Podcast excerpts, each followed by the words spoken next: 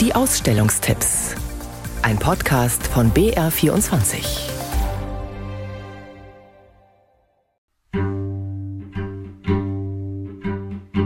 Der männliche Akt in der Kunst hat eine lange Geschichte. In der Antike waren Statuen der Götter Apollo, Zeus oder Neptun omnipräsent. Im Mittelalter verschwand die Nacktheit dann größtenteils unter den christlichen Moralvorstellungen und Kutten. Erst in der Renaissance tauchten sie wieder auf, die perfekten, schönen, muskulösen Körper. Und keiner hat sie schöner und perfekter gezeichnet als er, Michelangelo, meint Albertina-Direktor Klaus Albrecht Schröder. Dieser Körper ist nicht nur ein anatomisches Präparat, sondern er ist Ausdruck der inneren Spannungen, der Seele, der Tugenden, des Kampfesgeistes, der Widersprüche. Und Michelangelo ist die Paradefigur dessen, denn er hat den Kanon geschaffen, der zum unübertroffenen Vorbild und Maßstab aller idealen athletischen, dynamischen Männerfiguren für die nächsten 350 Jahre geworden ist. Wer in Wien vor Michelangelos Zeichnungen steht, etwa dem sitzenden Jüngling oder der Schlacht von Kaschina, wird nicht widersprechen. Arme und Hände, bei denen man jede Sehne, jede Regung zu spüren meint, muskelbepackte Helden und dynamische Torsi, allein das ist schon eine Reise nach Wien wert. In der Albertina sind dann aber nicht nur Michelangelos Meisterstriche zu sehen, sondern auch die Großen, die nach ihm kommen und ihn entweder kopieren, ihm nacheifern oder ihn zumindest studiert haben.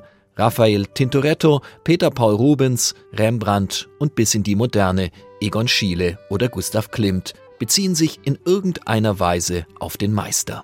Meisterhaft ist das Ganze auch präsentiert, schlüssig miteinander in Verbindung gebracht zu einer großen Erzählung über Michelangelo und 500 Jahre Männerakt in der Kunstgeschichte.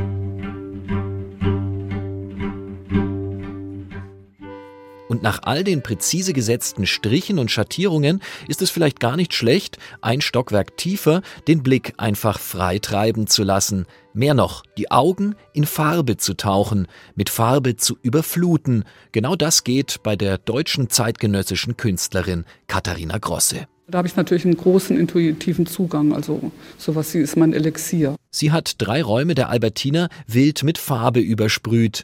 Satte Farben aus dem ganzen Spektrum vermischen sich, ziehen sich meterlang an den Museumswänden, über Putz, Leinwand und Folie, steigen zur Decke auf und fallen zum Boden ab als hätte jemand ein buntes Feuerwerk mit Acrylfarbe entzündet. Und ich glaube, dass wir gerade anfangen, äh, für Malerei ganz neue Orte wieder zu erobern. Also mich interessiert eben ganz besonders stark, dass Malerei überall auftreten kann. Ja, ob das jetzt in meinem Schlafzimmer ist oder hier. In situ arbeiten, also arbeiten am Ort, nennt Grosse das. Sie führt sie im Schutzanzug mit einer großen Spraypistole in der Hand durch. Von der Street Art bis hin zu frühzeitlichen Zeichnungen reichen die Anknüpfungspunkte, meint Kuratorin Angela Stief. Anklänge bis hin zurück in die Höhlenmalerei, die man hier finden kann. Oder beispielsweise auch die neuzeitliche Freskomalerei war für sie ganz wichtig. Aber auch ähm, die Farbentwicklungen in Frankreich im 19. Jahrhundert. Grosses Kunst bietet die perfekte Projektionsfläche, ist universell verständlich, anschlussfähig und interpretationsoffen. Genau das ist wahrscheinlich auch das Geheimnis ihres weltweiten Erfolgs. Wir können darin die Kulturgeschichte der letzten 10.000 Jahre oder einfach nur Farbe sehen. Michelangelo und Katharina Grosse in der Albertina in Wien. Definitiv eine Reise wert bis ins nächste Jahr.